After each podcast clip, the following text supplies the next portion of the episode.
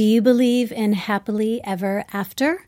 Well, we have author Elana K. Arnold in studio today to talk about her dark and powerful novel, Damsel. Stay tuned. This is Book Circle Online, featuring in depth discussion, insight, news, and commentary on all the world's leading book titles and their authors. And now, Book Circle Online. Hey, everyone. Welcome to Book Circle Online. I am your host, Tammy Govea. Um, and today we have author Elana K. Arnold in studio with us. She's written a host of books, um, children, teens, including the middle grade novels The Question of Miracles, Far from Fair, and A Boy Called Bat. Some of her YA novels include What Girls Are Made Of, and I hope I'm pronouncing this right, Infandous. Today, though, we are going to be speaking to her about her newest novel, and that is Damsel. Thank welcome. you so much. Thank welcome, you for having me welcome. today. Welcome. Thank you for joining us here at Book Circle. Um, so many things that I want to talk to you about, but let's start out with what the press has to say. Okay. Okay, because we like to focus on supporting supporting you, s- supporting what you do, and there's so many wonderful accolades about this book and the voice in this book. So one of one of the things that people are saying, brutal and unflinching. Damsel is a gorgeously twisted fairy tale that lures you in with pretty words and then shows you its thorns. Love that. And this one, Elana Arnold. Where's the K? There's no K here, so I'll say it with a K. Elana K. Arnold is a master of writing the struggles of young women and the violence they endure. Damsel is a story that feels both modern and ancient, a harrowing and compelling gothic fairy tale of a young woman passing through fire to reclaim herself. It reads like a pre Grimm Brothers fairy tale before they were sanitized bedtime stories, when they went to the darkest reaches of the human heart to bear witness of who we really are. Um, and that's from Jeff Zentner, the Morris Award winning author of The Serpent King. Um, tell us a little bit, Elana, about what is Damsel about, a little bit about Amma, and and this um, they keep saying reimagining of a fairy tale. Yeah. But I'll let you. Well, thank you so much. It's so nice to hear those kind words. They're Um, wonderful and I so true. it. After reading it, it's like right on. Thank you. I Yeah. appreciate it. Uh, so, Damsel is an original um, novel length fairy tale, um, or you could call it a fantasy novel, depending on what you prefer, I suppose.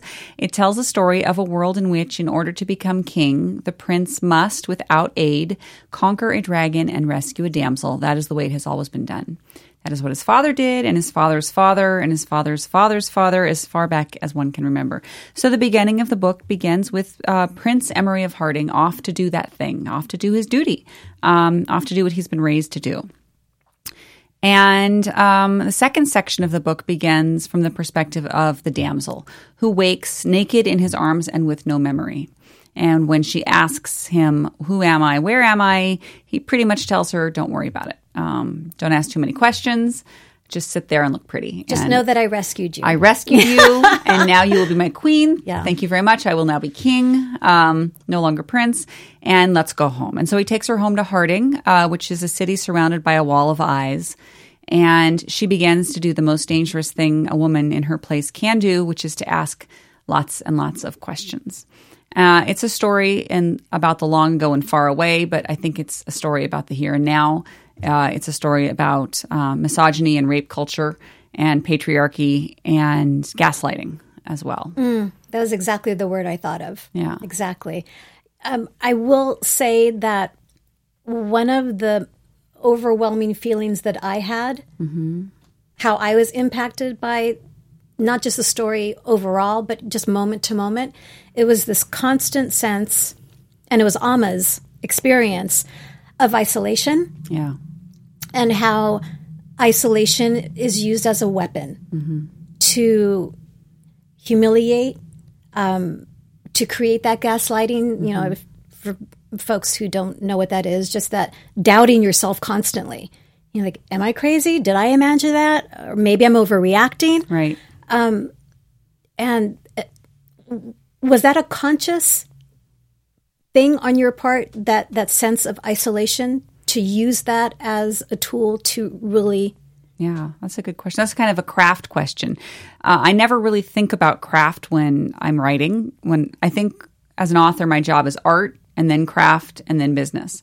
So as I was writing the book, I didn't really pay attention to that. I was just I tell myself blinders on. So I go like this and I just write the very next moment. And this just was a very isolated world. She was, she is the, Amma is the only damsel. There's no one else like her. And there is a, a veil of secrecy around what a damsel is and where a damsel comes from. Um, no one's even supposed to talk about it. So she is isolated and alone. Um, during the craft process of the book, once the book was finished, I'm sh- I, I must have it's been a little while now, and I tend to move on to the next book. Right. But I, I, must have. I'm sure that I tried to in, in, to increase that sense of isolation. Although you know, people write what they know. Uh, so if the book feels isolated and like she's wandering around with you know without knowing the world that she's in, that was because that was my lived experience as a young woman of feeling um, like I was walking through a labyrinth full of fog. Mm. And I didn't quite know what I was supposed to do or where I was supposed to go or who I was supposed to be. I just knew I wasn't quite right. And that was mostly, I think that sort of infuses the book is, um, yeah, sort of my lived experience of young womanhood. I feel very glad that I'm not there now.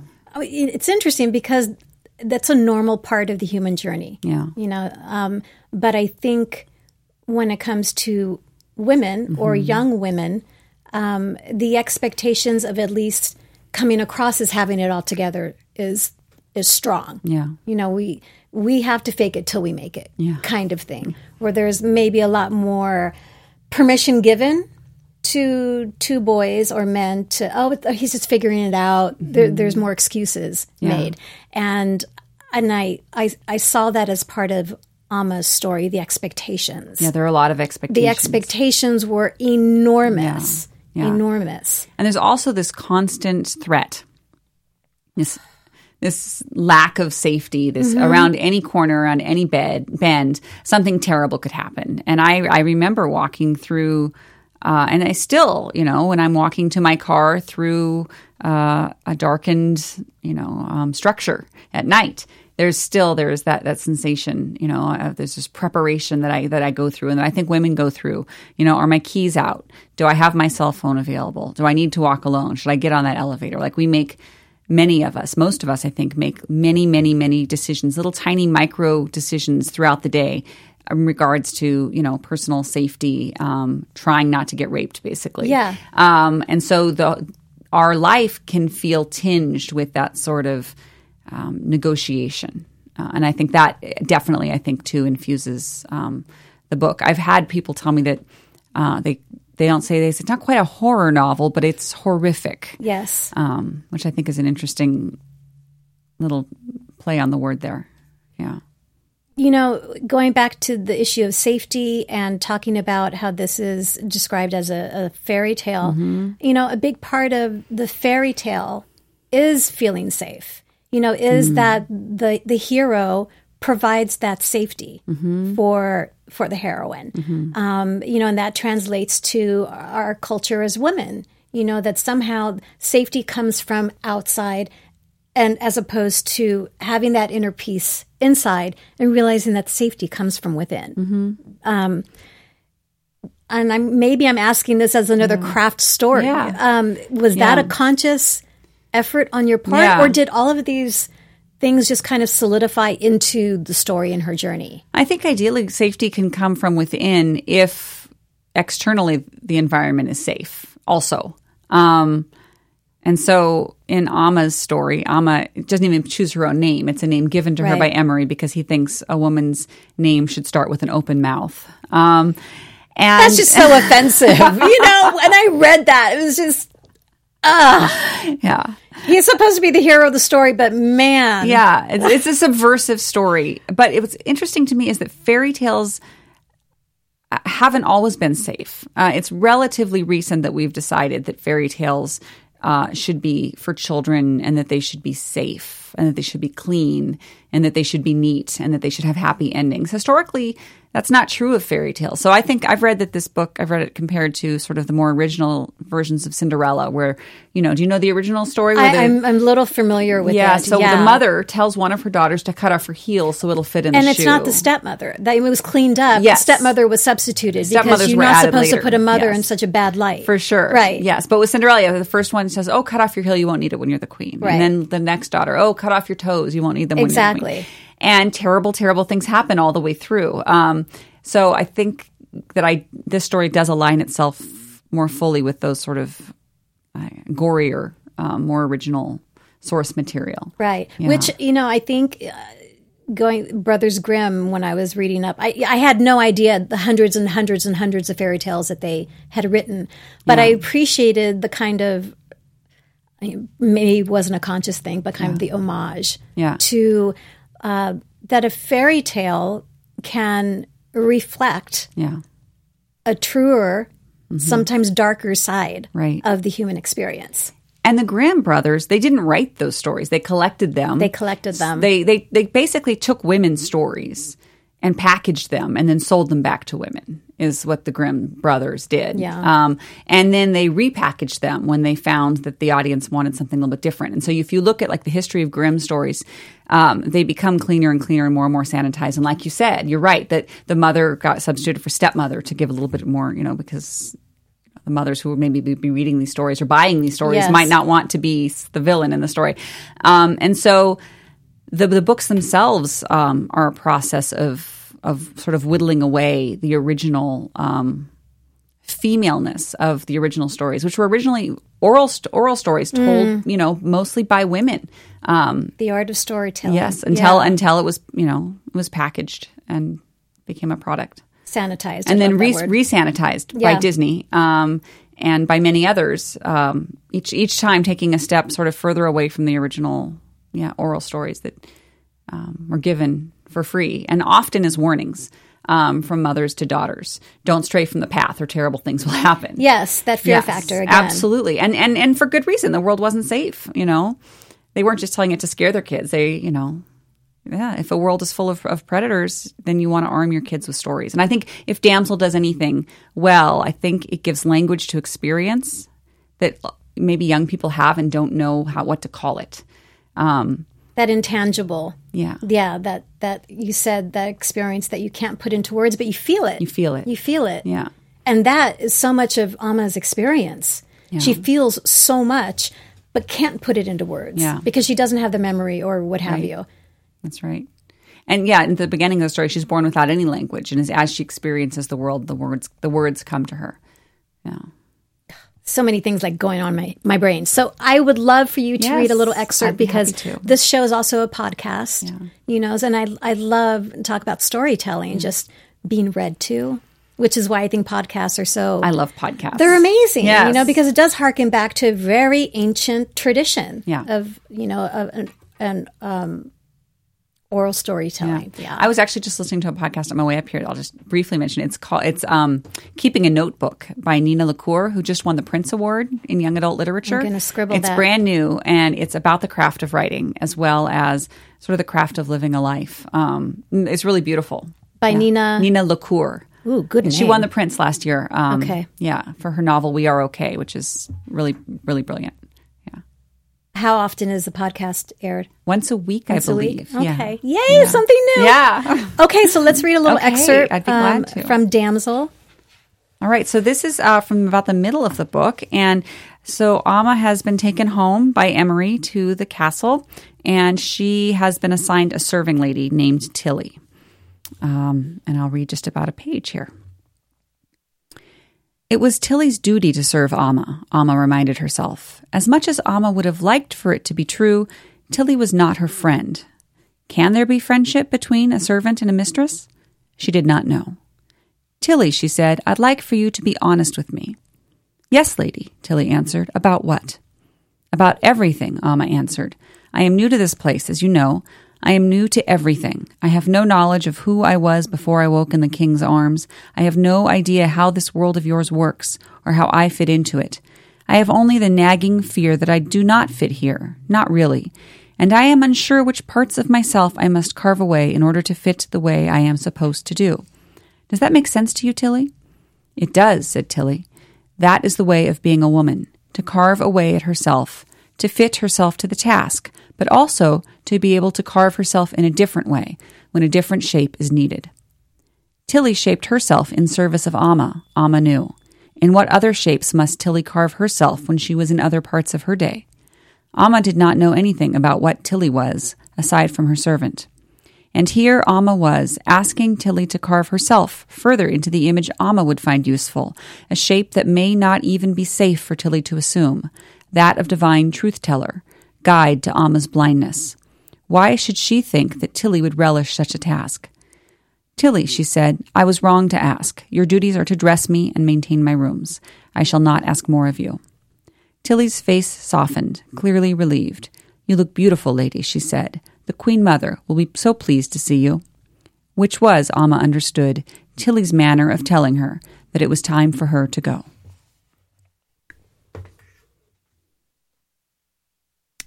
Talk about a woman carving away parts of herself.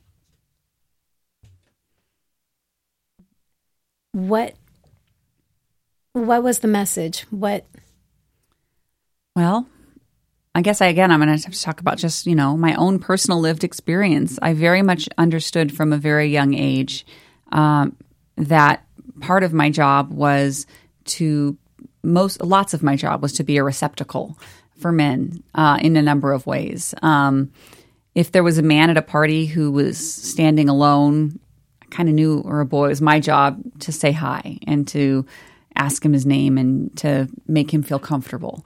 Um, if if someone made a joke, if a man made a joke, it was my job to laugh. Um, was that conscious?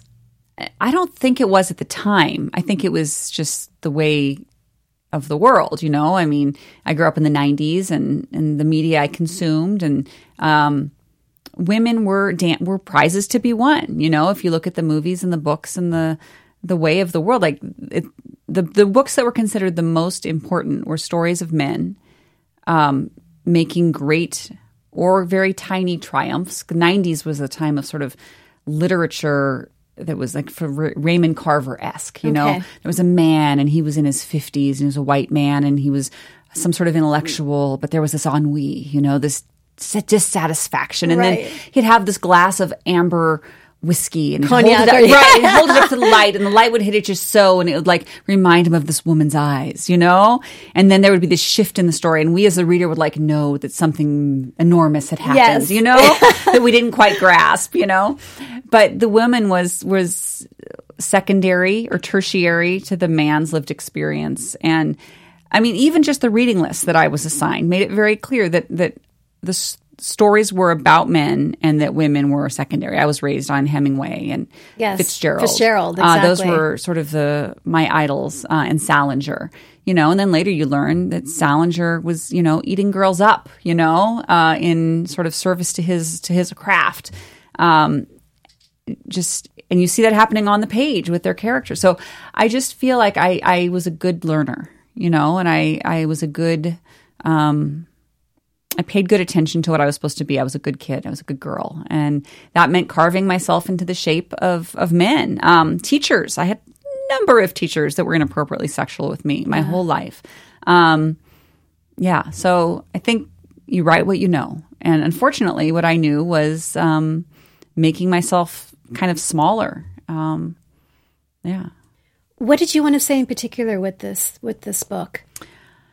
Well, I don't think I think I wanted to just to tell a really good story. Okay. As a writer, I think that's my job. I think it's sort of the reader's job to meet the writer and to decide what the book says. Um, I think if you have something you want to say with a book, you should just say that thing. Um, and but then what you've done is you've written a morality lesson as opposed to um, a full story. A story, right? Yeah. So I think my job is just to tell the best story, and it's the it's the critic's job and the reader's job uh, to find meaning. Um, and the book doesn't isn't mine anymore. It's kind of the beautiful thing about finishing a book is that then it belongs to everybody who reads it, and everybody has a right to interpret it and to take from it things that I couldn't have first of all, even known. Maybe I put stuff in there that I think the back of my brain does a lot of the work. And then sometimes someone will come to, up to me afterwards and say, I think your book is about this thing. And I'll say, wow, I think you're right, but I never thought about that way before. You it's know? almost like listening to music. Yeah. You know, a songwriter writes a song and then all these people have interpretations Yeah. of, you know, Lucy in the Sky with Diamonds, Yeah. LSD. Right. Like, what? um, sure. So, yeah. Yeah, It's up yeah. to interpretation. And how lucky is a writer, you know, or a musician to have someone listen and reflect. You know, it's such a gift that if anybody wants to spend time with my story, I feel very grateful that they gave an hour or 10 hours, you know, of their life to something I wrote. Um, they're not getting that time back, you know? All of us are working with a ticking clock that's going in one direction. And if someone decides that, that spending 10 hours of their life with one of my stories is, is worth that, then I feel very grateful. And as a writer, I feel a great responsibility when I sit down to work to tell stories that are worth a piece of someone's life that they'll never see again. yes. yeah. Um, a question. So the story starts out um, with Emery's Yes. point of view. Yeah. Why? Yeah. Why did you choose that? And then Um, the rest of the story is is Amma's, So this book is told in seven sections of seven chapters. which I thought was was yeah. there's no you know chapter one, chapter two. Right. I love the Thank the break- you. the breakdown of it. Yeah, so seven is a magical number in fairy tales. Um, so I thought seven sevens was appropriate for this book.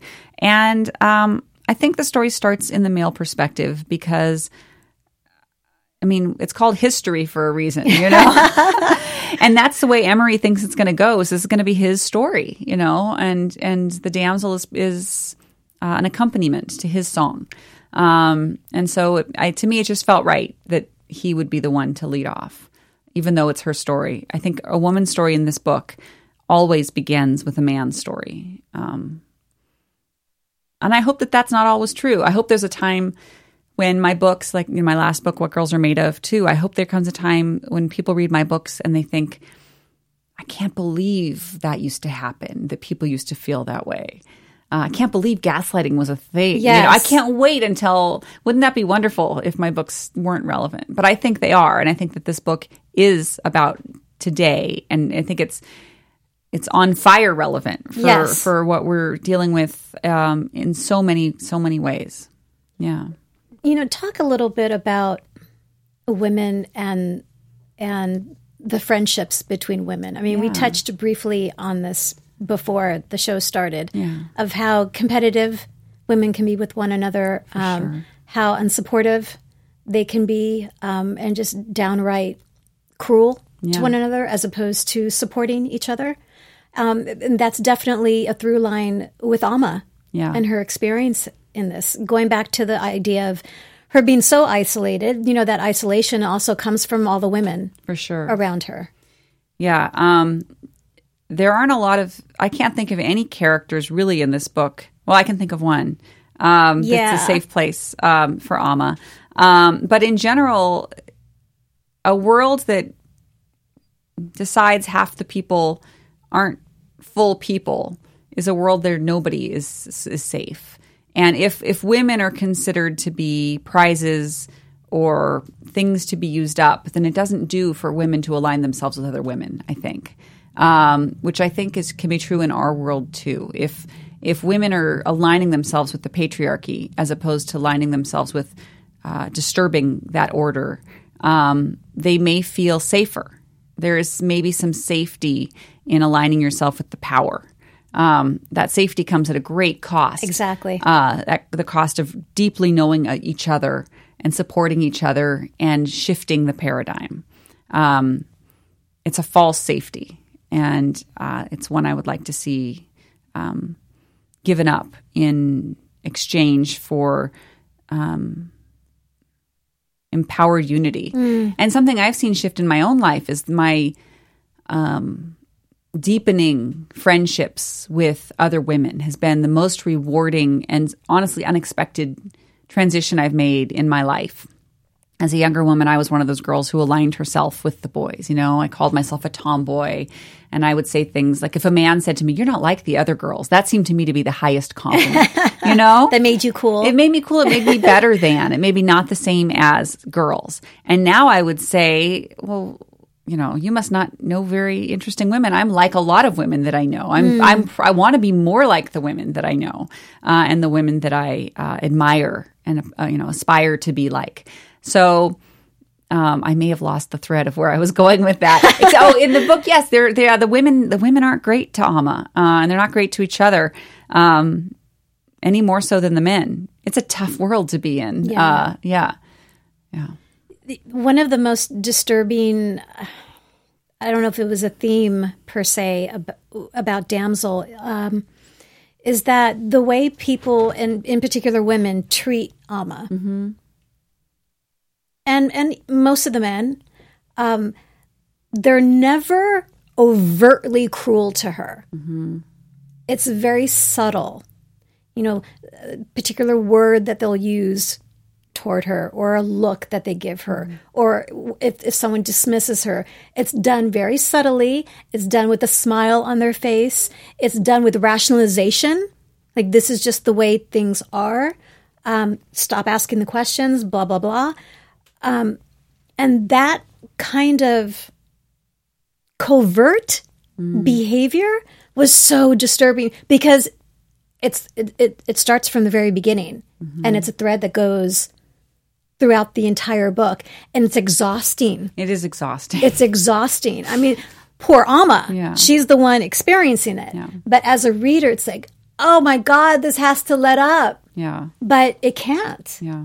it can't so i love that I'm glad. Um, I love that. I'm glad. It was it was a it was a actually it was a thrillingly wonderful book to write. Uh, this book this is my 10th novel. Um, and it doesn't happen often. It's happened for me twice now where a book just fell out of me. Just I was right racing. Mm. that was another question to get yeah to the next part. I was so it's it's it is I think I think it's a beautiful book and I think there's a lot of beauty in it to to enjoy as a reader. But like you said, there's parts of it that are horrific or torturous and uncomfortable and, and rage inducing. But as a writer, it was just a pleasure. such a thrill it was such a thrill to, to it just felt like I I tapped into a vein, you know, and the, it, the I guess tapped is the wrong word. I guess you know, like if you're a you know, have you ever gone to get your blood drawn, and sometimes Yeah. they have to dig around, and Yeah, yeah, oh, yeah. the vein doesn't do a good job. There's That's- not the connection was easy. But It was a sometimes seamless- there's a, there's Yeah. you get the right vein, Yes. the, those little those little vials just fill up one after the other, and that's what this book felt like. Right. It's like oh, it just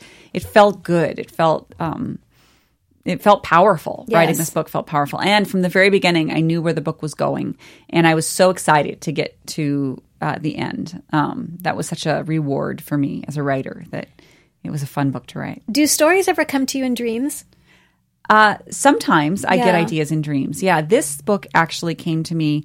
Um, I have a good friend. Her name is Martha Brockenbrough, and she has a new book coming out. Actually, it's called Unprecedented. It's a book for younger readers about Trump and his rise to the presidency. so it's a ya It's a it's a young adult Okay. nonfiction Okay. title. It comes out in December. It's it's brilliant. Uh, Martha's brilliant, and she and I had gone away on a writers. Just the two of us had snuck away to write for four days, and we were uh, together. And she said to me, um, she challenged me to write a book with a dragon, and as soon as she said that to me, um, did your imagination just I just knew the whole thing. Yes, Yes. sometimes Yeah. the, there's just it just happens. It doesn't happen often. Most writing is just showing up and doing work and not knowing where you're going. But this was a gift from somewhere, um, for sure. And also, I was in love with Game of Thrones, um, the show. Yeah. I love Daenerys Targaryen. I love her dragons. Oh, I was just couldn't stop thinking and obsessing about about the dragons in that show. Um, also, this book. Um, when I was younger, I had read uh, Eyes of the Dragon by Stephen King. yes Yeah. I have that as a note that that was one of the, your inspirations, Yes. as well as Anne Rice. And, yes, yes. Anne, Ro- Anne Rice writing is Anne Roquelaure actually, which for the uh, Claiming of Sleeping Beauty Yes. trilogy, uh, which I read when I was fifteen. Um, and even more disturbing, they were my father's books. Uh, pre-read, he had already read them, and so when I was reading them, and I would get to the parts, and I'm like, "Oh my god!" And then my dad, and then I was reading the book too, so there, it was just, just complicated. Um, but those books uh, definitely stewed in me, and I think I think it's really important to let kids read voraciously and widely and whatever they want because we have no idea what they're getting from those books Yes. or wh- how those things are going to like. Seep down through the sort of stratosphere of their brain and what is going to come back up later. Yes, the know? influence Yes, is amazing. It is, yeah. So I, I realized that as I got more serious as a writer, I cut out lots of things and I was reading very narrowly. Um, and my ideas dried up. And then I decided I wasn't a writer after graduate school uh, in writing. I decided, forget it, I'm not a writer, I'm a reader. And I opened the floodgates and I read voraciously and widely again, the way I used to read as a kid. And I fell in love with reading again. And the funny thing, of course, is that then I started having good ideas again. And I, I it turns out I actually was still a writer. it never leaves you. Yes, it doesn't. but I think I think it's really important to allow ourselves too to read to read widely and not shame ourselves. Um, you know that some book is a guilty pleasure and some book is real art, and I think uh, we should read everything. Why YA? I mean, given the subject matter Yeah. and what happens in the story, you know, to Amma, Yeah, I was surprised that it, you chose YA as the genre Yeah. to tell the story. Well, I didn't. Um, I just my job is to write a book. Like I said, art and then craft, um, and then business. Okay. And so my job is to write a good book. Um, is this book YA? Yes. Why? Because it's published by Balzer and Bray, which is a YA imprint. It's a marketing, you know, title. It's a book about young people. Uh, maybe this book could have been published as an adult novel. I have a wonderful editor, um, Jordan Brown, and I have a wonderful imprint, Balzer and Bray. And as long as they want to publish my books, uh, I'm happy to publish them there. They're a wonderful support system. I think any author would be absolutely just so thrilled and lucky to land where I have. Um, but is it YA? Is it is it a book about teens or a book for teens? That's a good question. I get asked that a lot. What is YA? That's a good question too. Some people say it's a book written for teens. Well, I think that's dumb personally because I think that there's no other. Th- part of writing that we say it's this because it's of the audience who's going to read it. Yeah. It's a mystery novel because women in their 60s are going to read it. That's ridiculous. People would revolt, right? Yeah. It's a mystery novel Everything needs to be labeled right and because it's about a mystery compartmentalized. yeah. so this is a, a young adult novel in that it's a book about young people um, and that's it. Uh, you look at Margo Lanagan. She wrote this wonderful book called tender morsels. If you like dark fantasy novels uh, fairy tales it's amazing. She's australian. And in australia her book was published as an adult novel. And here it was published as a young adult novel. Um, and that's a marketing question. That's not a Yeah. that's not an art or a craft question. So it's it's to me, and, and I'm not much of a business person, to be honest. To me, that's it's vastly less important than do I get to tell the stories I want and work with people who respect and protect my work and my art. And that's what Jordan Brown and Balzer and Bray has have done for me. Um, but yeah, no, there's there's not a thing that I wouldn't put in a young adult novel. So fair warning uh, for any of my books. I don't think it's my job to serve uh, a safe meal to a reader. My job is to explore exactly. My job is to explore the areas that interest me as an artist. Uh, it's the reader's job to decide, and I don't mean like I don't even mean the adult readers. I mean it's the, the any reader who meets my book. It's it's her job or his job to decide if they want to keep reading. And I think a book is a wonderful place to practice being uncomfortable and to practice saying no. Mm-hmm. Isn't that what we want for our young people? If they're in a situation that feels unsafe, we want them to say, eh, "I think I'm leaving," and we want them to back away. And if my book feels unsafe or uncomfortable to a reader, I hope that they will listen to their own spidey sense, put it down, back away, and think critically about Yeah. what they're engaging with and come back to it when they're ready. Uh, I'm a big believer in that. Um, books are a great place to be uncomfortable. They're a great place to practice saying no. All books are for all people. So because this is a book that's published as a young adult novel does not mean that it's a book for 14 to 18 year old females. Uh, It's a book. It exists in the world and I want everyone to read it. I know too. Going back to what you were saying, uh, the spidey sense, Mm-hmm. uh, listening to that, which we can't describe, and we had talked about this briefly. Yeah. Listening to that which we can't put into words, um, and not feeling like we have to rationalize the gut feeling that we have, Right. not feeling like we have to defend Right. the gut feeling, just knowing I need to act on this, and this is this is the road that I'm going to go down. Um, you know, for Amma and Damsel, and just as a life lesson. Again, you know, if you want to, you know, target that life lesson to the to the YA demographic, that's great because that's an, a fantastic tool that every young person should have. Just trusting that sense and that unspoken gut. But you know, it spans across the board For sure. to all demographics. I think everybody has that. and then we train it out of them. I, Yes. that's so frustrating, It is isn't frustrating, it? but it's like it's like fullness with a little tiny infant. Every infant knows when it's full, but then a lot of people will see there's two ounces left in the bottle, and they'll be like, "Oh, you need a little bit more," Hmm. or they'll tell the kid, "You don't need another cookie. You're full." And so we we we shame and we force and we impose our will on young people in a variety of ways. We forget that children are whole people, and we we kill that sense, that inner sense of of fullness, of incompleteness, of wariness. Oh, you shouldn't be like that. Give him a hug. What's wrong with you? Why didn't you kiss your uncle? You know, hmm. you ha- of course you give him a hug. You know, we we we don't teach consent to the youngest people the youngest baby people you know we we don't listen to their to them necessarily as well as we should. And then when they grow up we say well why didn't you know you were in a bad situation? It's your fault that you didn't know you were in a bad situation. When all our life we've told girls that their job is to stay in in bad situations and not make other people uncomfortable by embarrassing them by refusing that hug. So yeah. You know when you say by embarrassing them you know it's it's women women are okay to take on the shame Mm-hmm. but we're not al- we shouldn't be shaming others right so it's that Except older women. Older women are allowed, like women my age can shame teens. I, I was at a party not too long ago and there were a bunch of women sitting around looking at pictures of teen girls. And there were teen girls in the room too. Mm-hmm. And the women were like, well, look at that. Her butt is hanging out. What is she thinking? And my daughter is sitting there and my daughter's friends are all sitting there. And I'm starting to stink the sweaty, insecure. So am I going to have to say this thing sweat? But I am, right? I'm going to have to change the paradigm. So I had to say, hey, I don't think it's okay for you to be sitting around shaming a girl's body this is not who we are. This isn't who we want our girls to be. What are you thinking? I had to say that to the other women in front of all of our daughters. And everyone at the table was like, Ugh! all the girls started, and the mothers were like, well, we didn't mean it like that. Like, well, that's what you said. And I think it's, I think it's shameful that you would talk like that about a girl.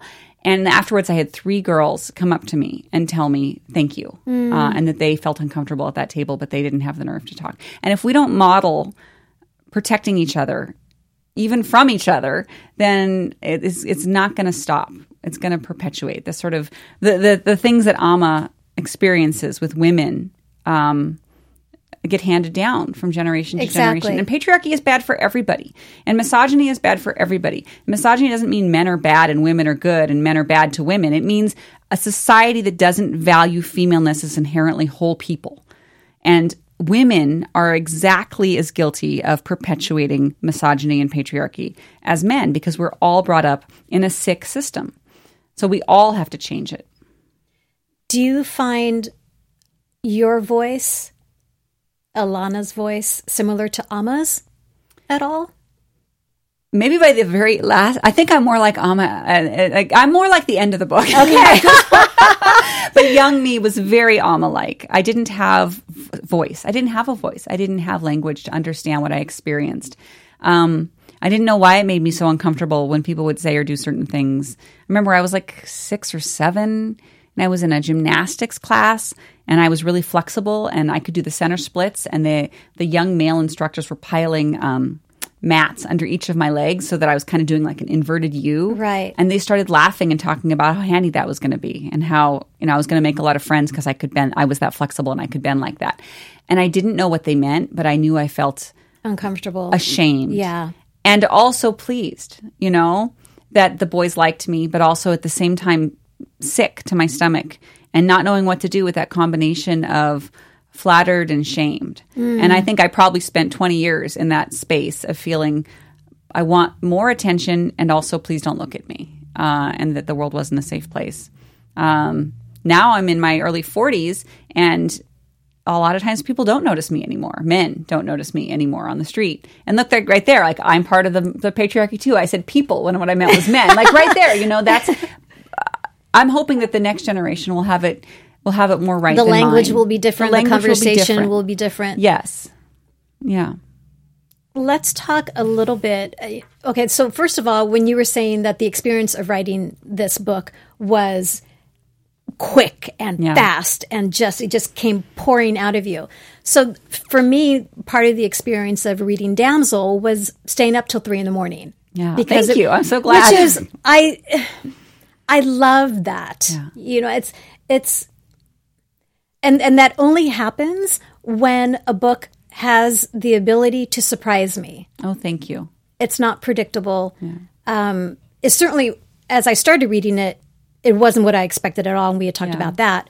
Um, but you you kept that surprise element, and you kept that tension. Thank you. Mm. You kept that tension through the entire story. So thank you for keeping me up till three was a.m. in the morning. It was awesome. That was my pleasure.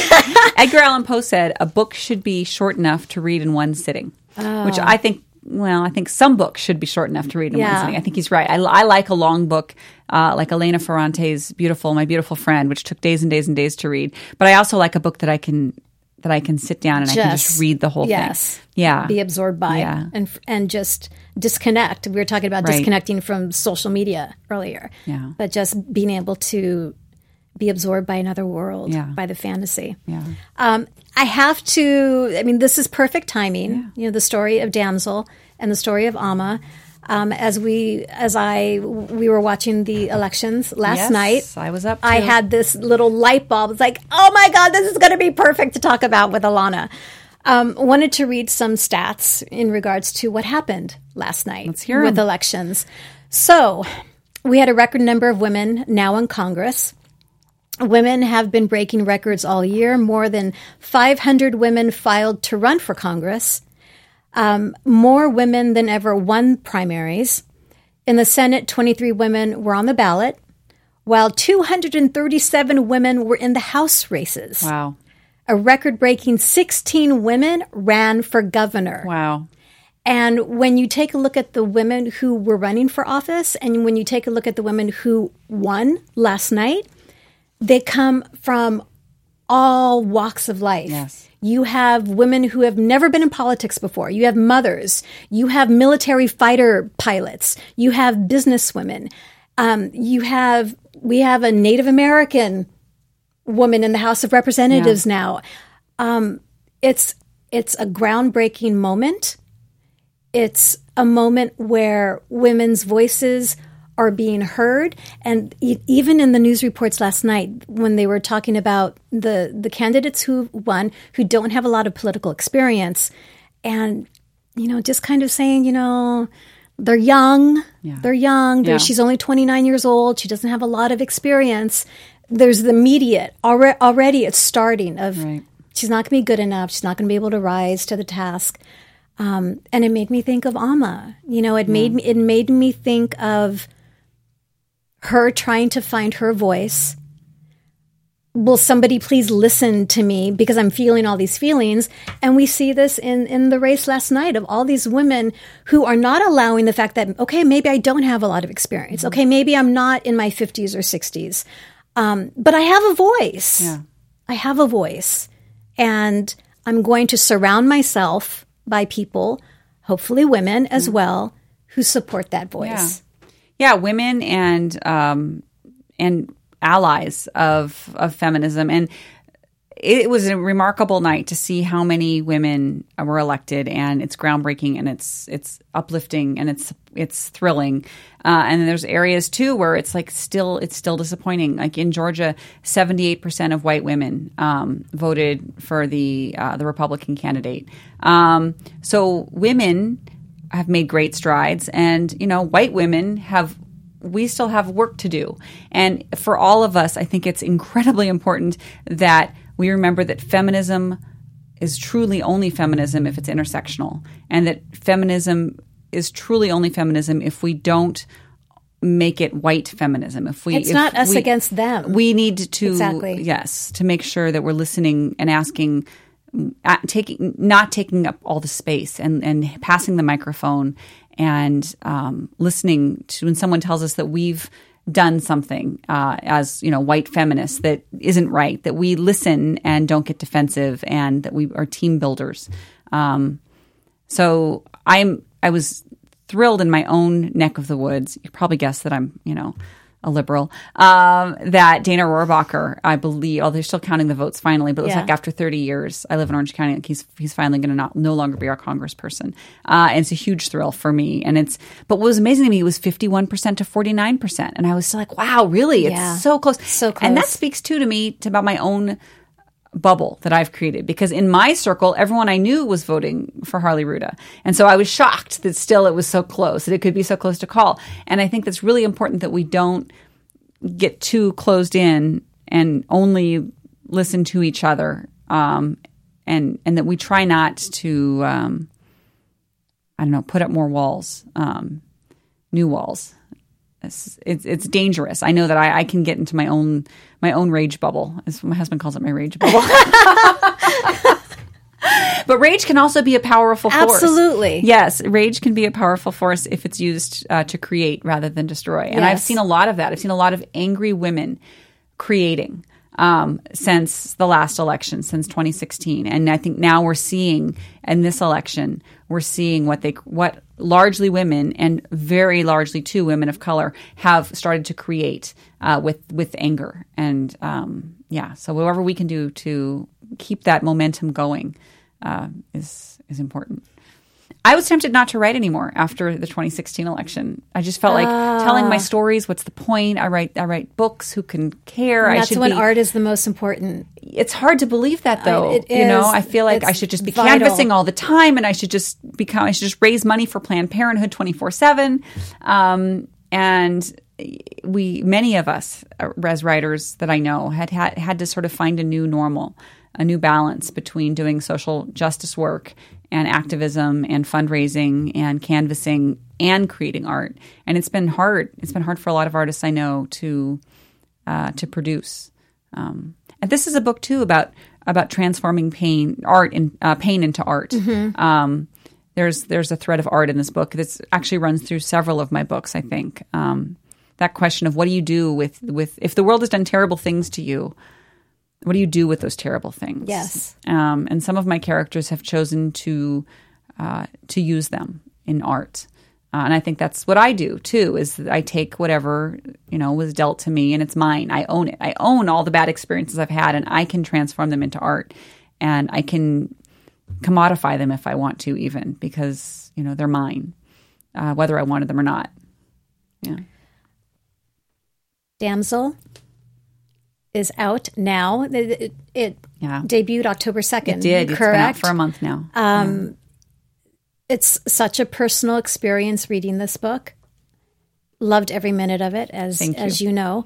Uh, please tell everyone where they can find you Yes. on social media so they can follow your art and your journey. Thank you very much. So I am on the Twitter uh, at at Elana K Arnold, also Instagram at Elana K Arnold. Um, and on Instagram, you'll see lots of pictures of my cats, as well as learn more about my book. So, thank, I want to thank you so much for having me today and asking me such wonderful, interesting questions. I really appreciate you. Thank you. Thank you. Thank you. You can find me on Twitter at Tammy Govea and Insta and Facebook, Tammy Govea Official. Thank you for joining us here at Book Circle Online and have a great day. From executive producers Kevin Undergaro, Maria Menounos, and Jeffrey Masters, thanks for tuning in to Book Circle Online. Don't forget to subscribe and leave a comment. To suggest a book title or their author, you can tweet us at Book Circle On. This is Book Circle Online. Thanks for tuning in.